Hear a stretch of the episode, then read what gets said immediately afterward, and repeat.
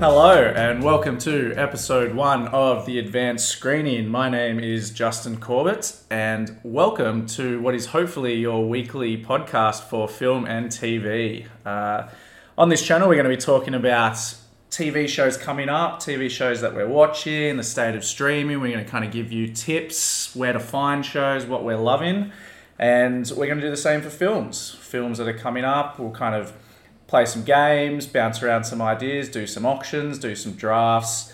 Um, it's going to be a lot of fun, and I'm going to do it all with my regular co-host Thom Kelly. How are you, Thom? I'm good. How are you going? Yeah, pretty good, pretty good. You excited? F1? Yeah, I'm like geared up. Like like jack me into the matrix. Let's go. And uh, why don't you tell us a little bit about yourself? So I'm an art teacher. I've, I work at a, a school uh, where we do. I teach art and film, photography, but obviously I come from a really digital background and filmmaking background. So obviously I'm I'm a native amongst this, and, and maybe not so much as you working in the film industry, but yeah, like I work with this sort of this idea of high concept art all the time.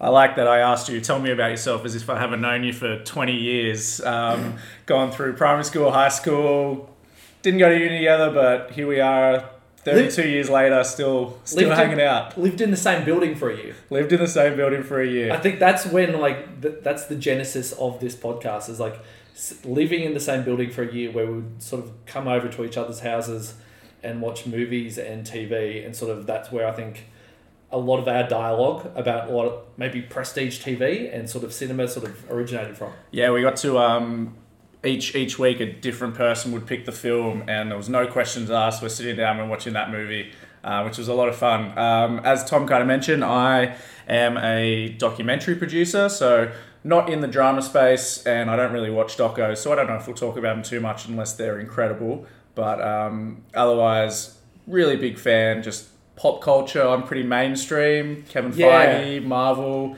That's my jam. Where I'm coming from the other end where I'm like Marty Scorsese and it's almost like high art is it, like tar is it, like Kevin Feige is the Antichrist. So you mentioned Tar uh, was released. It's been out in the US for a little while. Released in Australia in the last couple of weeks. Um, I know you saw it recently. Tell me a bit about what you've been Loved watching. it. Um, I don't think I can. T- the only problem with it is I can't talk too much about plot because once you start talking about plot, you're talking about one of the sort of main reveals of the film. But Cate Blanchett is phenomenal. She is a leviathan. She is massive. She is colossal. She is Lydia Tar, EGOT winner.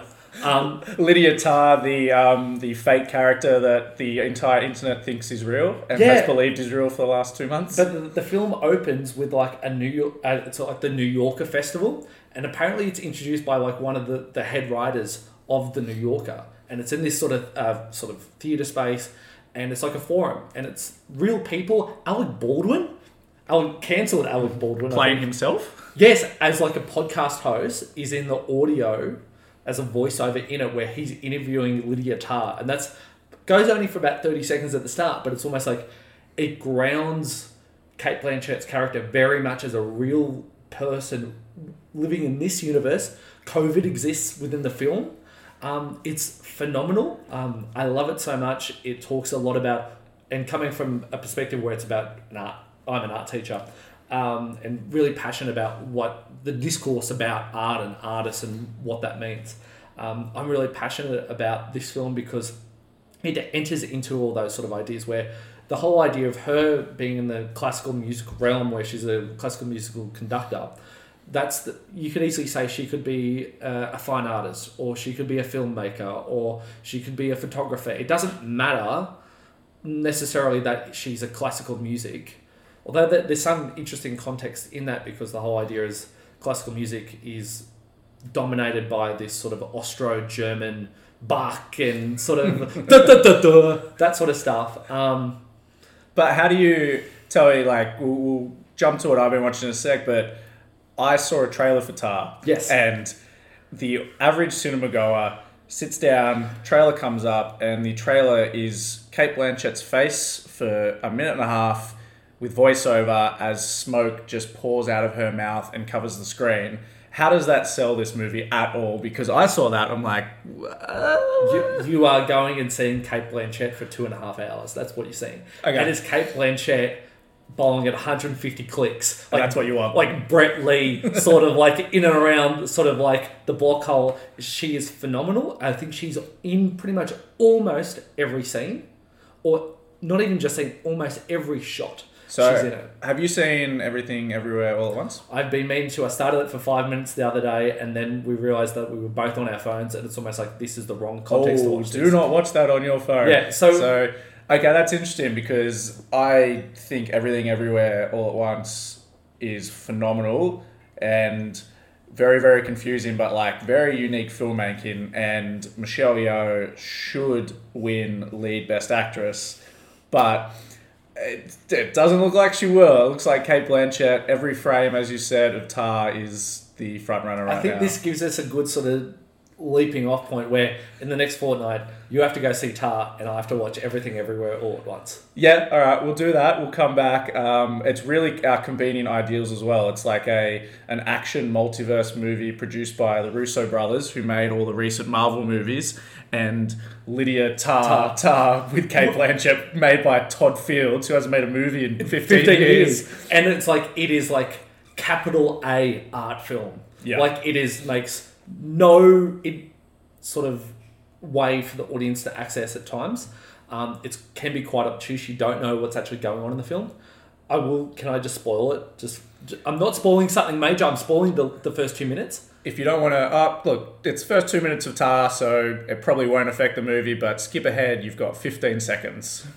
The film opens with the credits for the film, and the credits go for five minutes. Oh, you're gonna, you're gonna. If anyone listen to that who hasn't seen it, you're gonna turn them off so much. It is phenomenal what he is doing, Todd Field. The lady who I was sitting ne- not my partner, Sam, my partner, I went and saw it at Palace. She was sitting next to me and she's like, What is going on? And the lady sitting on the other side of me um, was on her phone during the credits. And it's almost like, Oh my god, Todd Field's like, is he do? Is he put on some move series? He giving the finger? But you'll understand as the film goes on that it's actually it's really highlighting all the things and all the people that can sit under these great artists. Like Lydia Tar is seen as like almost like a Hans Zimmer or a John Williams of like music in that sort of sphere. And then the whole idea here is like it's not greatness doesn't happen in a silo. It's all the people underneath that can make this sort of thing happen. Sorry about that.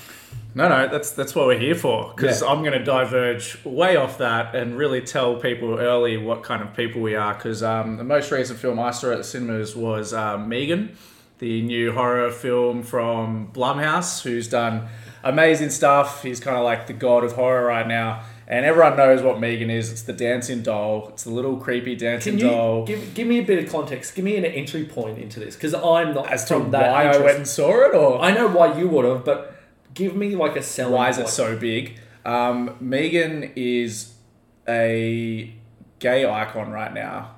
Um, Whoa. Because it's something to do with her. So sass. is Lydia Tar. I've heard Lydia Tar is as well. Um, it's it's really it doesn't sound great. It's not going to sound great. You're not going to go want to go watch it. No, but, but it's like it. it's like the it's it's really appealing to the TikTok generation. It's a modern kind of horror film in that she does things and says things that everyone at home will laugh at. It's very self-aware. It's not. It might have been because they had to kind of hit their PG-13 rating. There's apparently a longer R-rated cut. You can see where they've hidden the blood, hidden the gore when you go watch it, but it's hilarious So- and it's intentionally hilarious. The whole idea is that Megan is what a living doll. Megan is Megan is uh, a modern version of Chucky. Right. Megan is uh, an artificial intelligence doll created by the aunt of a child um, who doesn't want to parent that child when that child's parents die. That's not a spoiler. it happens in the Oh, trailer.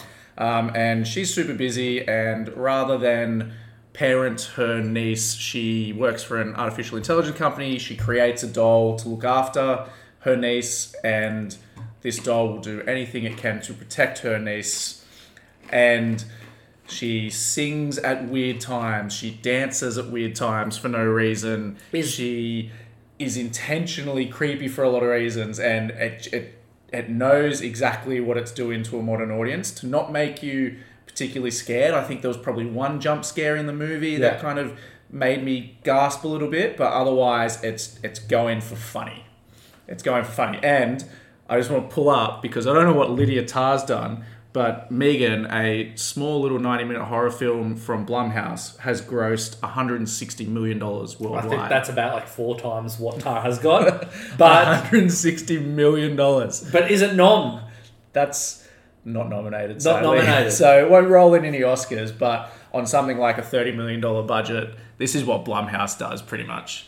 So that's that's kind of our film comparisons. Do you have any films, uh, other films or TV shows that you kind of No, watching? let's let's just jump straight into TV. And obviously, a big show for us at the moment is The Last of Us. We're three episodes deep at the time of recording, but obviously, when this comes out, we might be at four or five. Um, we both love it, I think, for different reasons. I'm coming from the perspective I played the first two games. I love them very much. They're very dear to me in that, that sort of context. Even though I wouldn't say I'm a huge gamer in that sort of context, I'm very much into this idea of narrative games and stuff like that, and that almost games replicating a cinema experience. So Which is pretty much having not played the game but read a lot about it. That's what The Last of Us is famous Yeah. for, right? It's it's cinematics. Uh, you almost spend as much time watching animated cutscenes as you do playing the game. the the narrative that it sells to an audience or provides to an audience is just it, it's quite emotional what it goes through and even though it's sitting within this zombie sort of world and there is sort of like obviously if you're playing a zombie game there's only going to be aspects of horror of course but um that's only really much the background of it where the core narrative is about sort of what you do for love. And sometimes people do really terrible things for love. So yeah.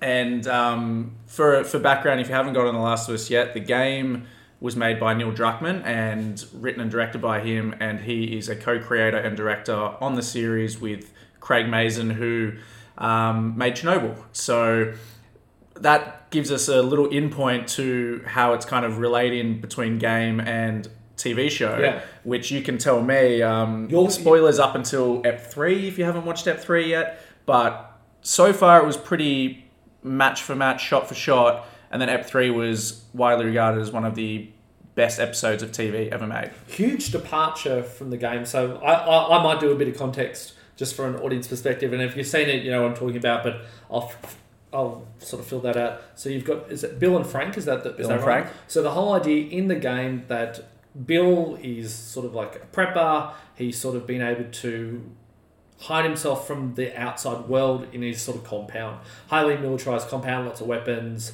um, but also very sort of siloed away from the rest of the living world in the sense.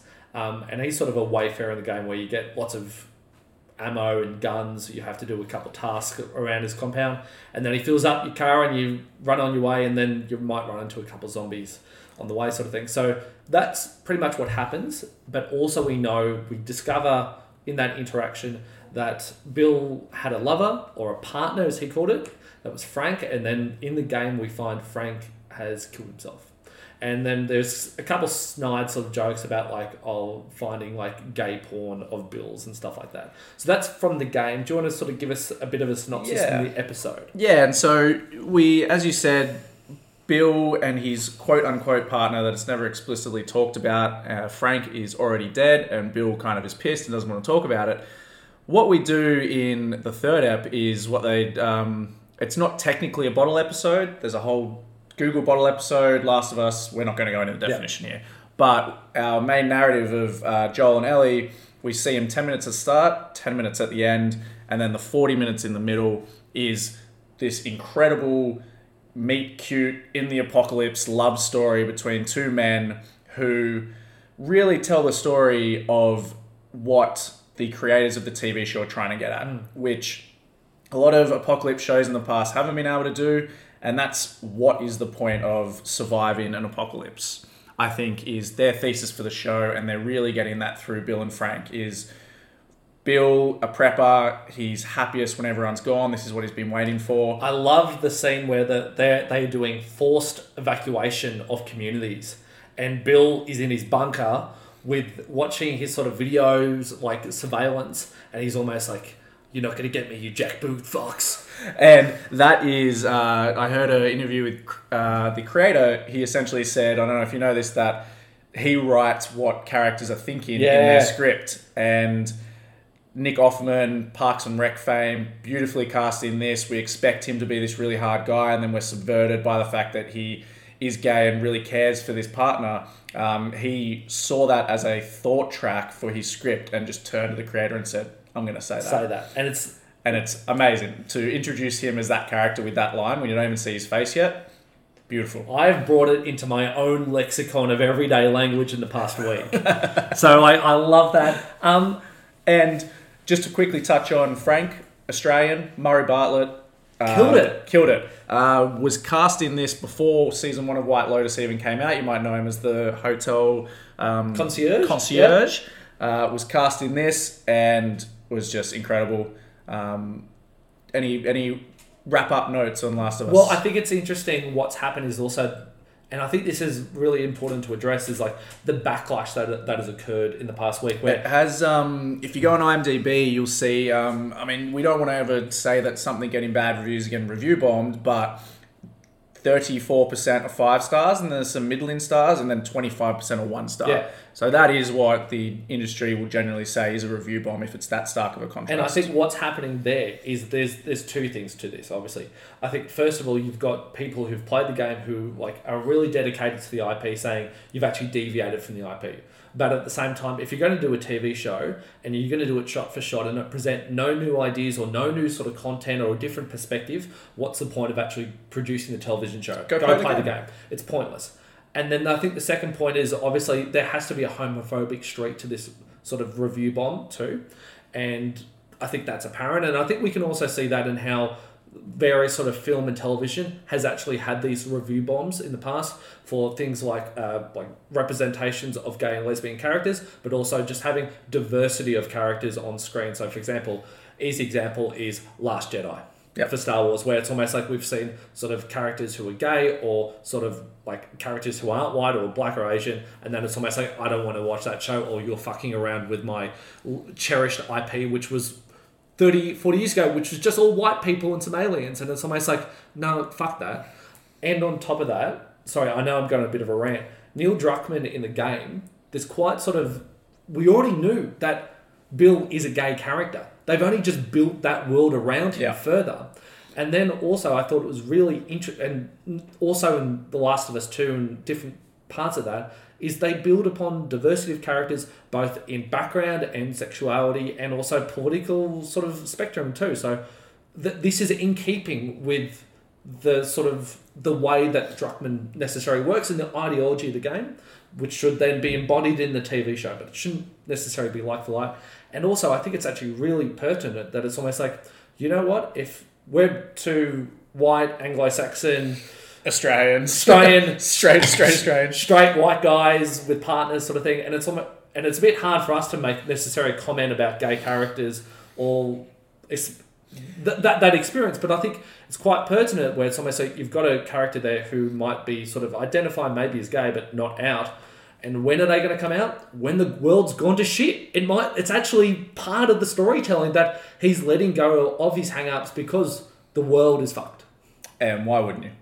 It, well, yeah, that doesn't that that's part of it, which I think is really interesting. That people are just almost like gay character in my IP, fuck off. And it's it's like don't they they were fine with it when it was in the game and it was made a fun of. There's a scene from one of the cutscenes where Ellie finds a gay magazine and jokes that the pages are stuck together. Yeah, and it's all, And it, like that's that's a 2013 joke when the game came out. Like we're in 2023 now. It's, ten years later. it's not even a 2013 joke. It's like a 2010 joke when the game was in production. yeah. and now it's almost like it's 15 years later or so, and it's almost like, you know what, that that joke has aged poorly, and they've actually made the right editorial decision to not keep it. We'll um, wrap what we're watching in one second. I want to ask you. Let's kind of do a quick run through. What's um, I know you've got a show on your mind that you want to talk about that no one wants to hear about. Oh, Velma. Velma. Oh, I only watched the, the first two apps. I I think possibly the worst rated show on TV history. review bomb by both the left and the right. It, it is for no one at all. I thought it was just such a wild swing that I actually sort of enjoyed the first two episodes because I was almost like, nobody's ever done this. I'm seeing something that, Uh, so, just for context, it is an origin story of Scooby Doo, but from the perspective of Velma. Velma. But Velma is an, now not white, but Indian in 2022. And it's and it's an animation, but it's like an MA animation as well. Super adult anim- animation. Um, it's wild. It's doing stuff that I've never seen on screen. it's saying stuff I've never seen on screen. that and I think, no one wants to hear. but I think part of why I enjoyed it so much is that outlandish shock, shock factor, where maybe on the third or fourth app that sort of wanes. Uh, I don't know. I might come back to it. I might not. But I enjoyed sitting it down with it for an hour just from being almost like, Well, wow. Lucky you, it's just been renewed for a second season. Bullshit. Because it's been uh, quote unquote hate watched. Uh, everyone's reporting that they're just going to watch it because they hate it so much and they have to see what the deal is. And they all come out saying that was the worst time of their life. No offense to the creators, but this is not, by all accounts, a very good show. Have you seen it? No, No, because I'm not going to hate watch But it. But we're talking about it, and you know what? It's driving subs for HBO and binge. Yeah. Is it on? Okay, yeah. So because it's a HBO Max show, It's so it's Australia. binge in Australia. Yeah. Um, well, on the on the other end, uh, I just I won't go too much into it because you cannot explain the show at all. But I just finished watching the three seasons of Dark, the perhaps best depiction of time travel ever put in TV. Um, German show on Netflix. You really need to watch it. Um, but I need to watch it. You need to watch it, but that is not a phone show. Yeah. First off, because it's subtitled, so you'll miss sentences completely, and second off, because every episode features at least one or two characters traveling backwards or forwards in time. So if you're not watching it Or paying attention or paying attention because it's in German because it's in German and time travel. and there's like narration at the start of every episode just to guide you back in. If you miss that because it's German, you're not going to know what's happening. so definitely keep an eye on that. Um, we're going to take a quick break and then we're going to come back with uh, what we are calling the blind movie and TV show auction. This is going to be TV shows of 2023. Well, the first half of tw- the financial year of 2023. Oh, we're doing financial yeah, year. yeah, We're, we're going June, July, baby. Up until June 30th. Uh, we'll explain those rules when we get back. sure. Okay, and we are back with the Advanced Screening podcast. Uh, what we're going to do now is a little test of a thing that we might throw around if it goes well. We're calling it the blind auction. What we're doing is we each have individual lists that we haven't looked at, uh, we haven't seen each other's lists. We've put prices down next to our most anticipated shows between now and June 30th.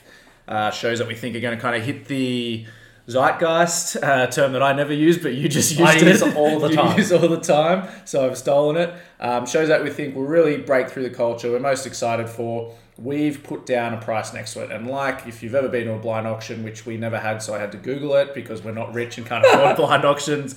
You essentially have something you want to buy. You put down a price, you submit it, and then whoever has the highest price gets it. So we've flipped a coin off mic. I won. Justin. But also, should we outline just price mechanism? Yes. So we have a thousand dollars to spend. Uh, as the winner, I put forward my first show. I tell you what my price is.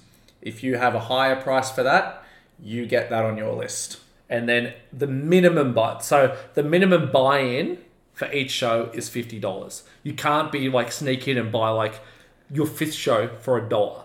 Yeah. Correct. Because um, there's a couple that we both think we both want. Um, but there's also a few that Thom will have that I've never heard of. I might have a couple Thom's never seen. So we can't go big on the big shows for $995 and then get four shows for a dollar. So $50 minimum.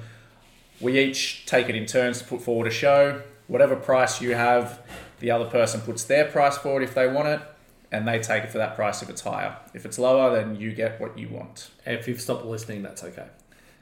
don't stop listening because we have no idea how this is going to go and we'd love your feedback. Um, uh, I'm going to start. I know Thom knows there's a big show Can coming. I can I just get the? I just want to. With What the, are you doing? With the number one selection. Oh, it's the ad. It's the 15 second ad. I have the draft sound ready to go. If we um, figure out how to do an edit, we'll put in what we actually Um, wanted. if, if we can if we can sort of fill the next three seconds, Just I'll have it with the number one pick. I'm putting forward Succession for Succession season four, HBO Sunday nights, binge in Australia for five hundred and fifty dollars.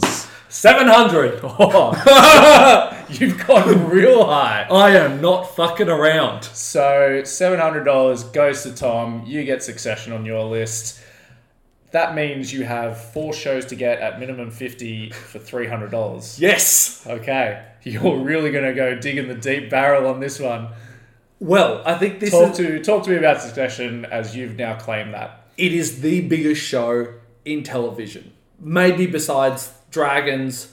And it, when I say biggest show in television, it's a biggest show in television for people who really give a shit about TV um, and doesn't watch like commercial, like that. They don't watch MAFS pretty Yep. much. Yep. Um, it's huge. I love it so much. It's so sharp and witty and fucking hilarious, but also a, a sign of our times where it's a show that a huge media conglomerate that owns HBO and it's a show about this huge media conglomerate and there's a there's a meta sort of aspect about it. Um, it's wonderfully acted um, with I mean, if you haven't if you haven't heard about Succession, I'm not sure where you've been. It's this this uh, airs in March, the fourth season on Binge in Australia. Um, it's phenomenal. Sarah Snook, Australian alum. Um, it's just so good. Rich family doing horrible shit to each other. Um, it's yours.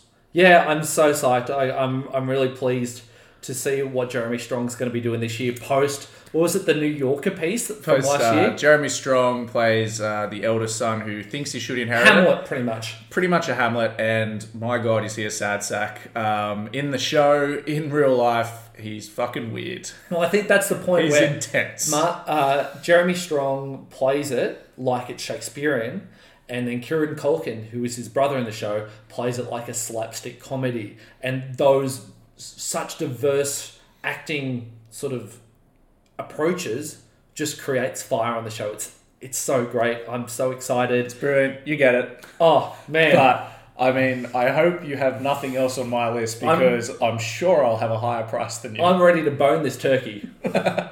yeah, with what Um, I'm going with my draft selection. number two? Number two is your show from with $150. Fuck off. you don't even watch it. I don't care. I'm taking I the show you want. I should have known that you would fuck me up straight away. I had From on my list for 50 because I assumed Thom wouldn't take it. Um, considering it's now on your list, tell me anything about the show I From. know nothing. I know you wanted it, and now I've taken it. I am here to play. Tell me all about it. Well, if if we put this on a poll, I'm sure no one else has watched From, so hopefully it goes against you when we uh, when we vote. From is a fantastic show from uh, some of the creative staff of uh, Lost. Uh, it's on Stan season one. Season two comes out in either Feb or March. About a collection of eclectic people, much like Lost was, who through some kind of mystical thing end up in this town. They have, were driving on road trips all around the US, and yet no matter where they were going, they end up in this town. Some shit's going on. Monsters come out at night, so they all have to stay in their homes at night. Monsters can take the form of family members to trick them, to Oh, let them wow. in, and kill people. Um, it's it's very very cool. There's a lot more stuff going on other than that. Um, Is there anybody in it that I might know? um, Michael Pello, Pellegrin. Okay, yeah, yeah, um, yeah. The, he played uh, Walt's dad, who I think his name was Michael in Lost, if you remember. Yeah, Um, he's yeah, vaguely. Um, otherwise, no, it's a, it's a lot of unknown faces, and they're all doing really, really well with a weird premise. Um, I can't give too much away. Just watch the first season. It's only eight eps. It's very, very good. Um, mystery box done right with monsters who eat people. Uh, Are you going to watch it? Maybe. now it's on your list. Maybe I don't care. I wanted it to take it off you. You got to bat deep because now you're in one and two are off the table. I don't know if I want to just get something I want or if I want to. You took that for $150. You have $150 left. Three shows for 50 Yeah, I don't think I don't And I think you've got like, any of these three, and that's why I I thought I needed 150 enough to be like you will you won't put that much out there because I know you'll put enough money down on the table for Succession, and I blew that away. Well, I am going to put my succession money Okay, so on a. I have free succession money. I have something down my list which is eight. Can I put my succession money on it? yeah, you can because you don't have anything on the board yet. I've got two. I'm gonna put five hundred and fifty dollars on Auntie Donna's Coffee Cafe. Oh! Was that on your list? That's certainly on my list for fifty dollars. But you, 50. let's just think about it. You spent five hundred and fifty dollars on Auntie Donna. just to get back at you, this is already off the rails. Um, I'm going to take that happily uh, for our international audience that doesn't exist um, yet, hopefully. Uh, get this in the archives and come say hi. Uh, Auntie Donna Coffee Cafe, coming from the co- comedy troupe Auntie Donna, who did uh, Big Ol' House, House of of Fun, Fun. on Netflix, which I think was kind of a sensation during lockdown and really launched these guys into the stratosphere. They are bringing their next series to the ABC. Similar premise. They've got it set up in a coffee, Coffee cafe, house. as per the title, and um, set to be pretty fucking weird and wild, which is the same as everything that they Was do. that in your five? Was it actually in your five? Auntie Donna was not in my five. But it was in my ele- it was in my second But five. you've elevated it to up the order. with you after what you did to me. You've, you've almost like you've lost two wickets early, but now we've, we're going to elevate somebody up the order Yeah, yeah. to keep the run rate ticking. Yeah, yeah, Steve Smith comes in at number three, mate. We're all good here. We're all good. the third pick of the blind auction. Um, no, I'm so excited about that. I had that. That was that was my next pick. Um, I know it's more niche. It's only for an Australian audience in this context.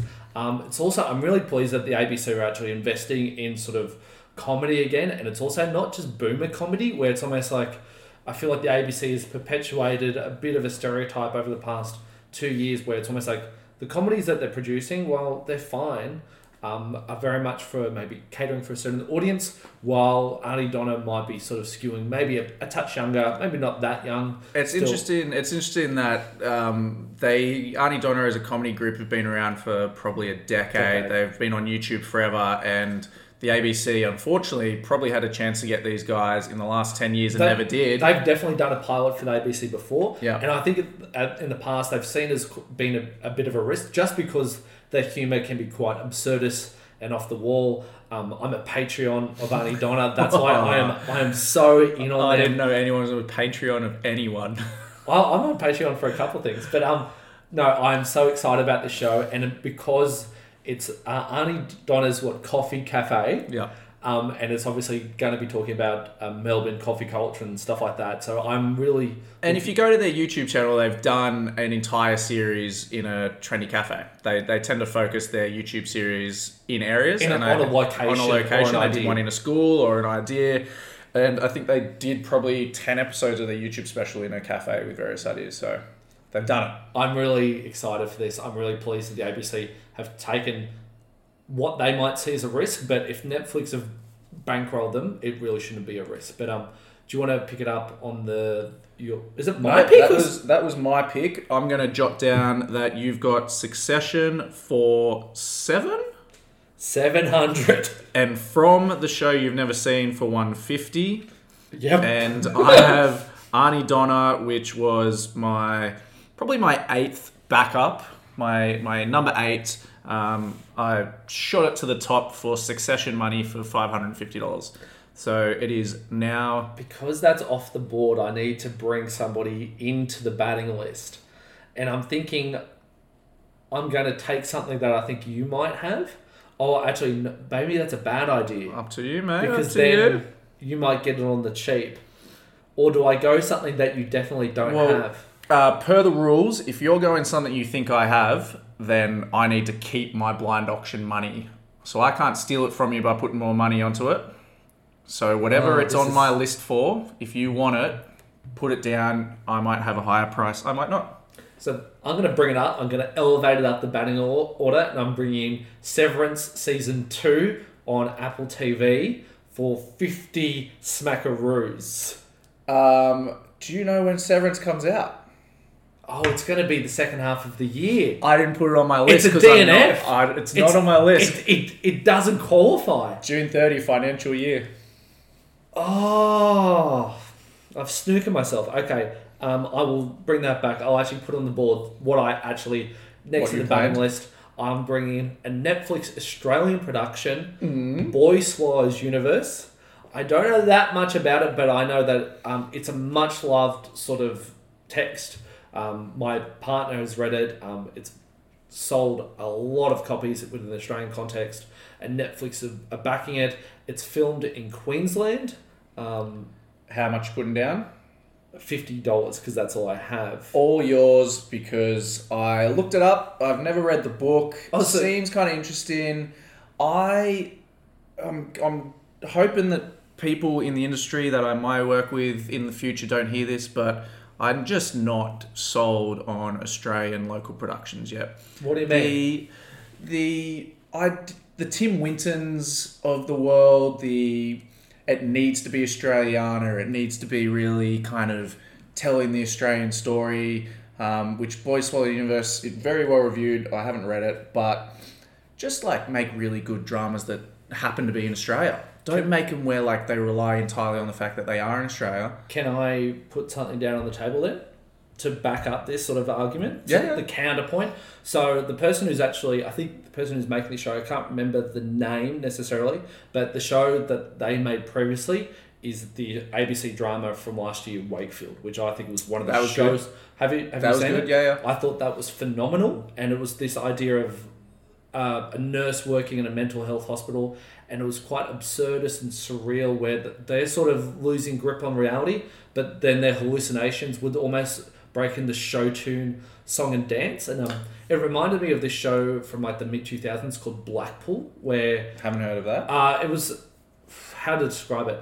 Again, similar sort of premise, but it was more like a drama, a crime drama. But the, the whole idea is it would then infuse in the show tunes and stuff. It was a bit like how there was that series of Underbelly in the King's Cross where it was almost like cabaret. Yep. Does that make sense? Yep. Um, so They're, they're bringing a, speaking of, to deviate a bit, they're bringing a King's Cross show back as well. yeah, on Yeah. was it Stan? Yeah, with um, Tim Roth of um, uh, Reservoir Dogs. Yeah.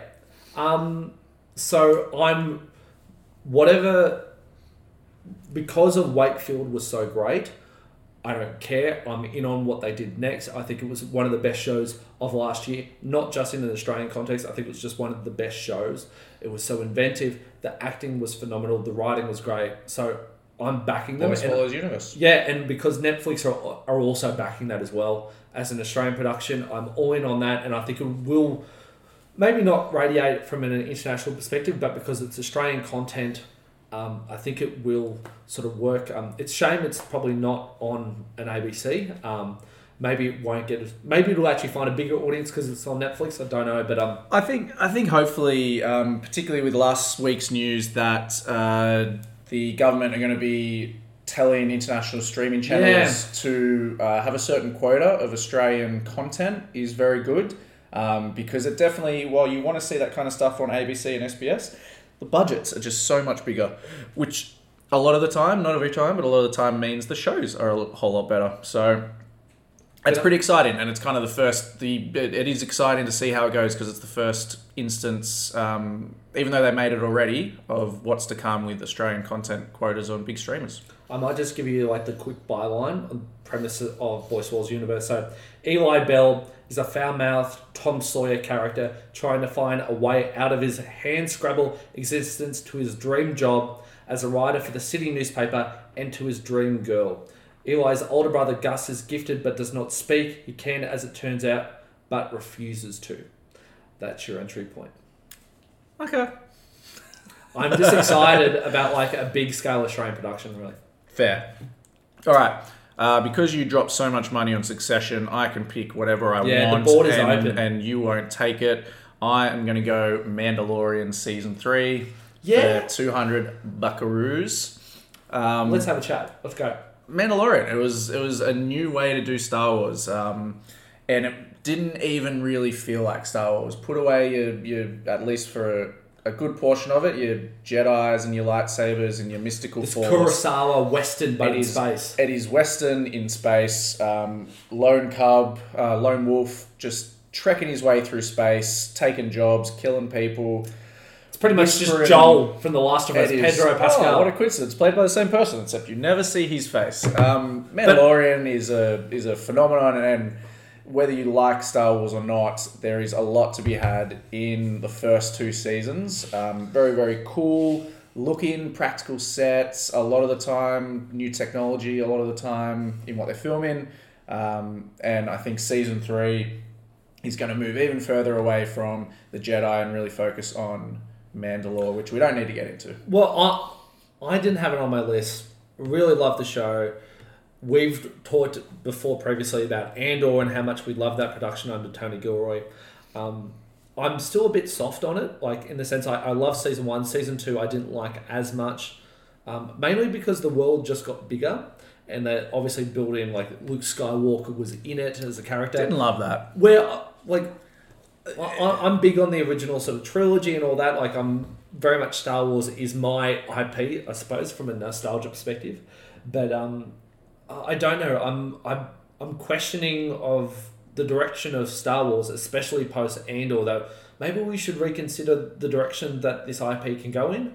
Where I think Mando is at times a bit safe. I thought I am interested in, with the whole Mandalore origin story about the, the because of, in effect that like the Mandalorians are really like these quite they're they're, they're zealots they're they're religious zealots and fundamentalists and some of them and some of them aren't so there's this that factionalism that we haven't explored in the Star Wars universe but I'm just my my worry is the opposite where it's They- like it might get bogged down in lore They just need to be careful that um, Dave Filoni, uh, who wrote and created the very very popular, never watched it, animated series The Clone Wars, I which everyone goes crazy for, uh, is the writer and creator of Mandalorian as well. So he. You started to see in the second season that he really wanted to bring his characters into live Yeah. action. You started to get people, and people would pop up, and you'd be like, "I have no idea." You'd have to do a Google, do a wiki to bec- figure out who but they are. But it was so based in the lore where it's almost like I don't mind that, but it was almost like it felt like it was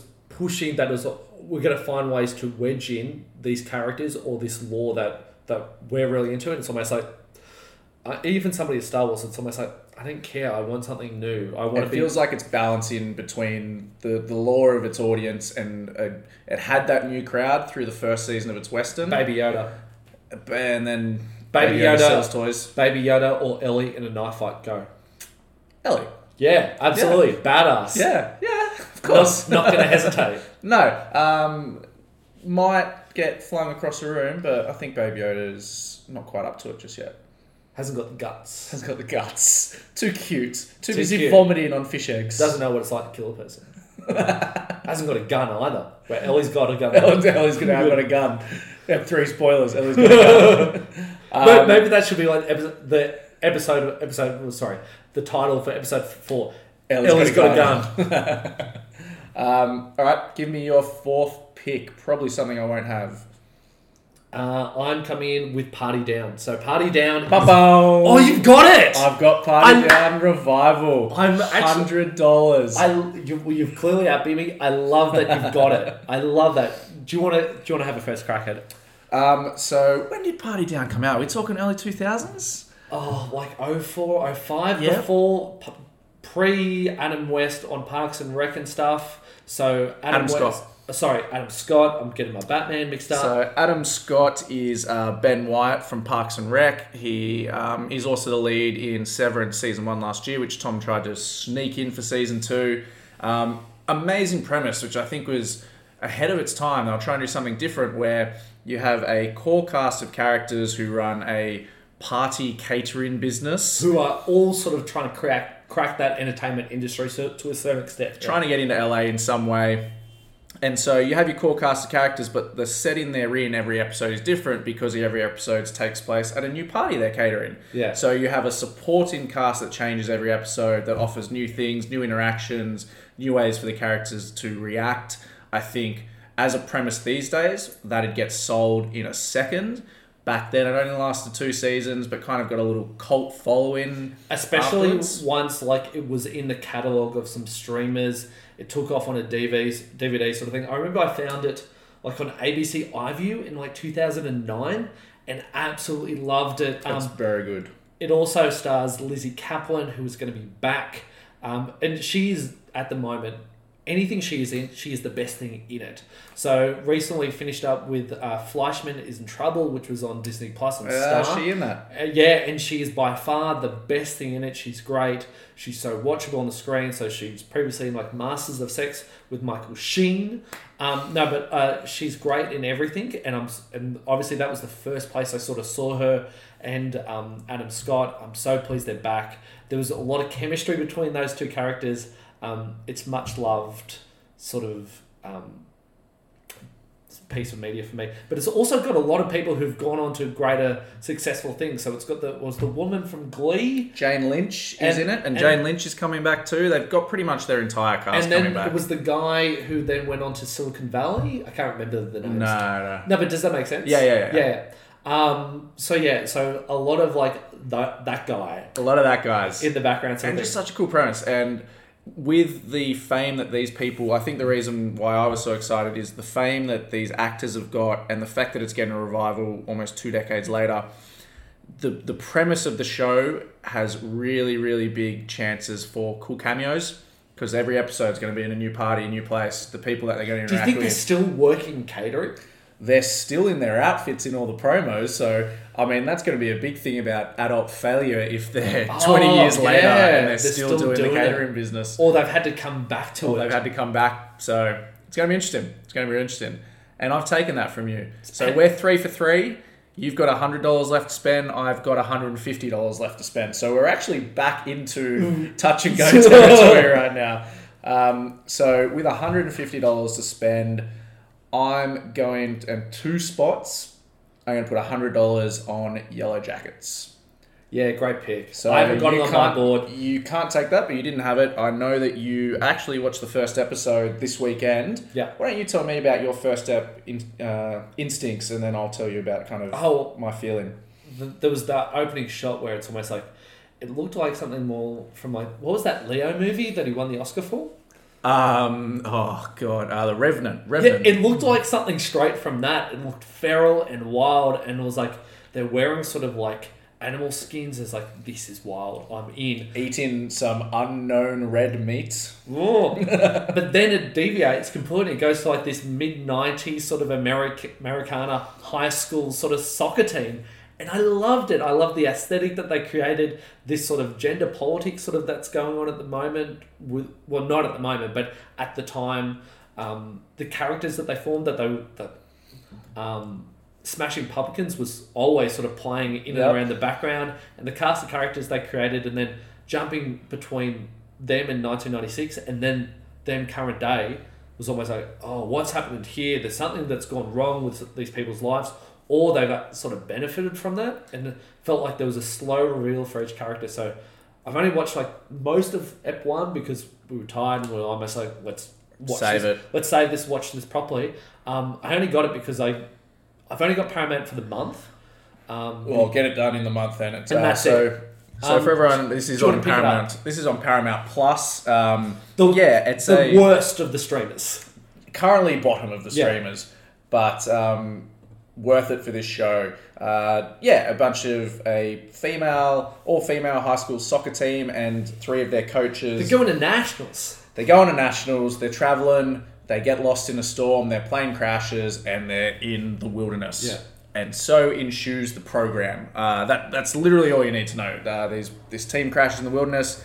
We have split timelines where we pick up about four survivors 30 25 years later and them going about their lives and stuff starts happening to them that hints there might have been more survivors. And through their interactions in the present we learn that they're not telling everyone the full story about how they survived.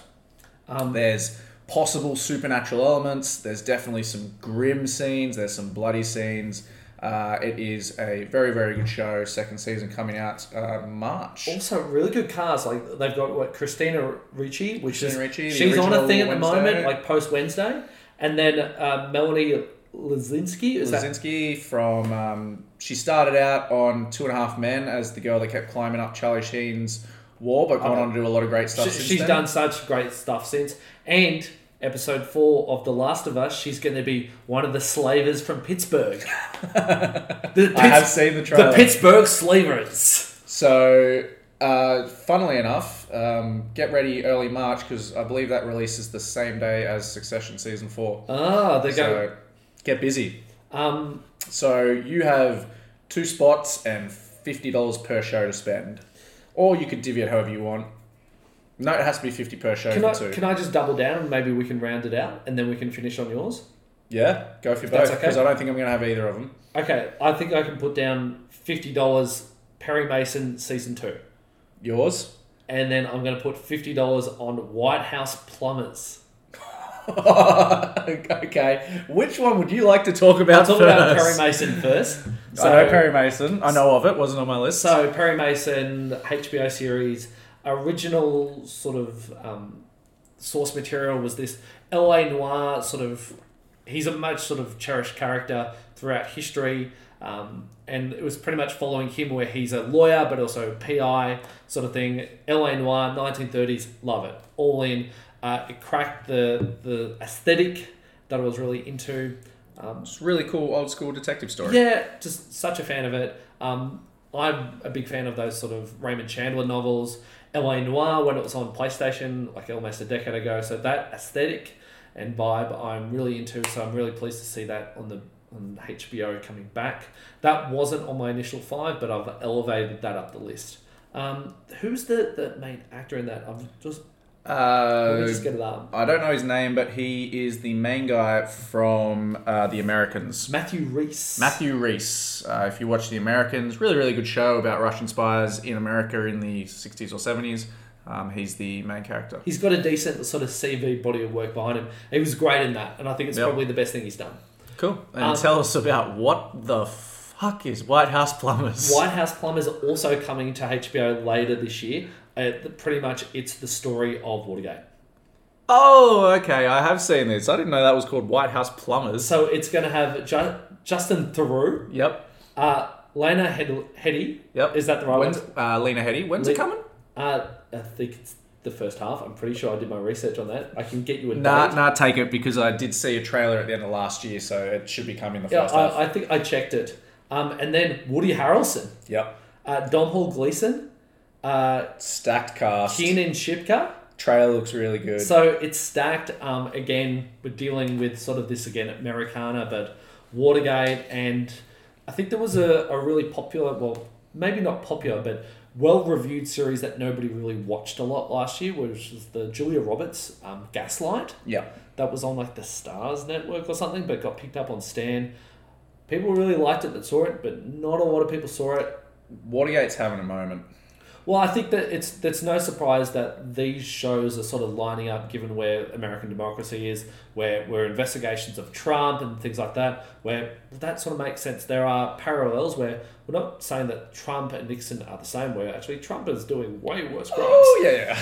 Where it's almost like Nixon. Nixon did a little bit of light spying. I think Trump's done a lot worse. Nixon did some like did some like run of the mill bad political crimes where it's almost like Trump is doing the greatest political crimes a president could probably do, other than maybe mass genocide of and then own people. admitting I to know. them on your favourite app, Truth Social. So, you- Is, th- is this podcast going to get pushed on Truth Social? oh, big time. We're going to go everywhere, we, go everywhere we can, man. Um, Uh, so alright, that- White House Plumbers, yeah. Yeah. I'm, I'm actually, I didn't know at first. I'm sad I missed it because I'm actually really excited about that. So those two uh, weren't on my original five, but bumped them up. But yeah, I, I know it might not be the most interesting picks, though I'm going solid with HBO. No, we're here to tell people But at the again, keep an eye out. the whole idea is HBO is your blue chip. It's hyper reliable. It's gonna what be you're going to get, and it's we've talked about this with The Last of Us, where if that was made by like an Amazon Prime, you'd be almost like, oh, that's sort of an interesting premise. I might check it out. Yeah. Where because it's on HBO, there's actually like almost gets like the blue tick. It does. You should, um, in, in case like HBO, pretty much every HBO show in Australia airs on Binge. Um, for and that puts Binge to tip back to our Paramount Plus conversation, is one of the better streaming services out there just to get those HBO shows. And Although it, it is news limited back, but the, the- you have to do the deal with the devil to get Succession. yeah, yeah, yeah, pretty much. Um, all right, well, that puts you done. I'm going to wrap up with my $50. It's touch and go on its release date, but it says summer 2023, and we've had a trailer for it, is Loki Season 2. Yeah, okay. Um, so we'll slip that one in.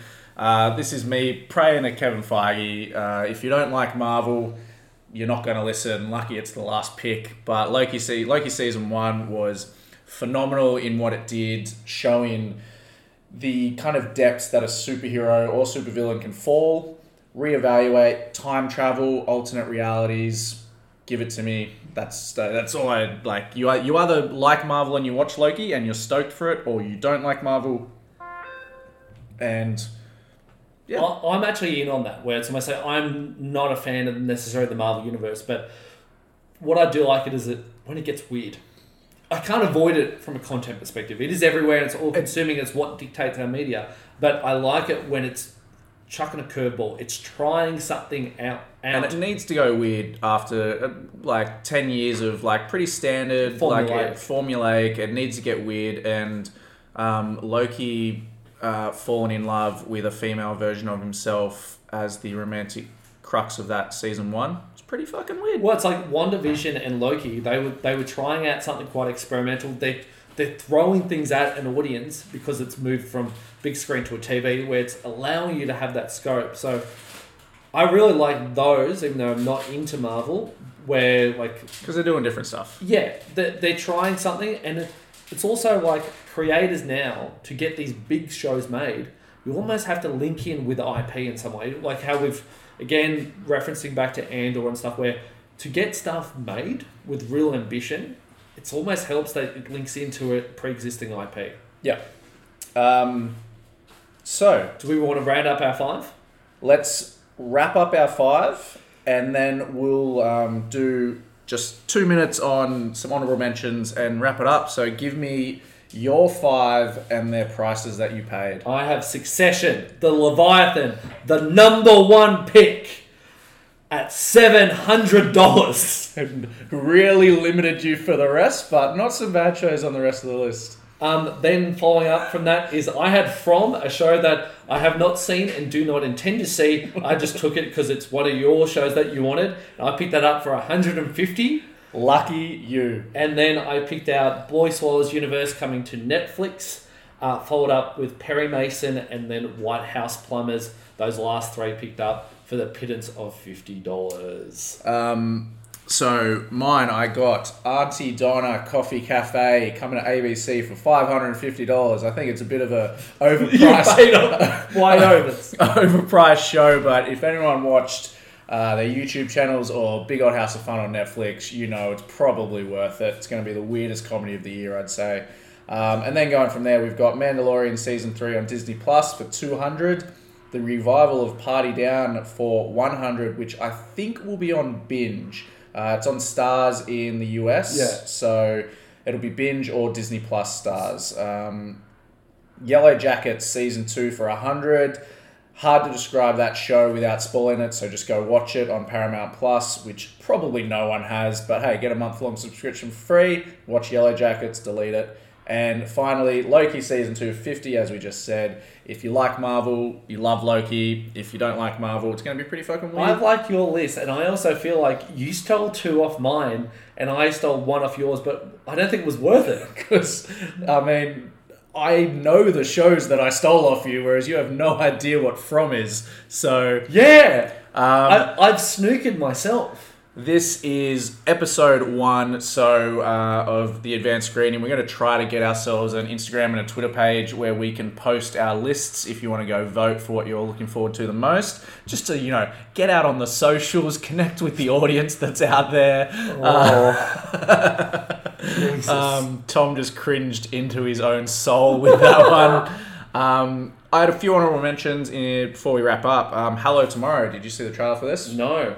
Hello Tomorrow is a 70s set show uh, with a lot of future technology starring Billy Crudup, where they're shelling. Oh, ti- the Apple TV Apple show. TV I have. they're selling Where- timeshares Shares on the moon. the moon. Or are they? Um, Rabbit Hole with Charles Dance and Kiefer Sutherland is a spy series coming to Apple TV Plus. So, like, yes, okay, because Apple TV Yeah. has some of the best TV shows. They Um, don't have a big list, but what they're producing is normally really good. Is Yeah. the best. And finally, um, just because I couldn't put the boys on my list because it comes out the second half of the year, I put their spin-off show Gen V, yeah, which um, will be coming to Amazon, which is going to promise the same gore and ridiculousness, but but, this world building of world building, essentially showing all the kids who grew up with the compound that makes them a superhero goes to university. And so it's a university full of superhero kids who will probably kill and fuck each other to death. Um, any wrap ups? Any thoughts? Ep one, feeling good? Lydia Tar, EGOT, let's go. It's a good place to wrap it. Thank you for listening to Advanced Screening. We will see you next time.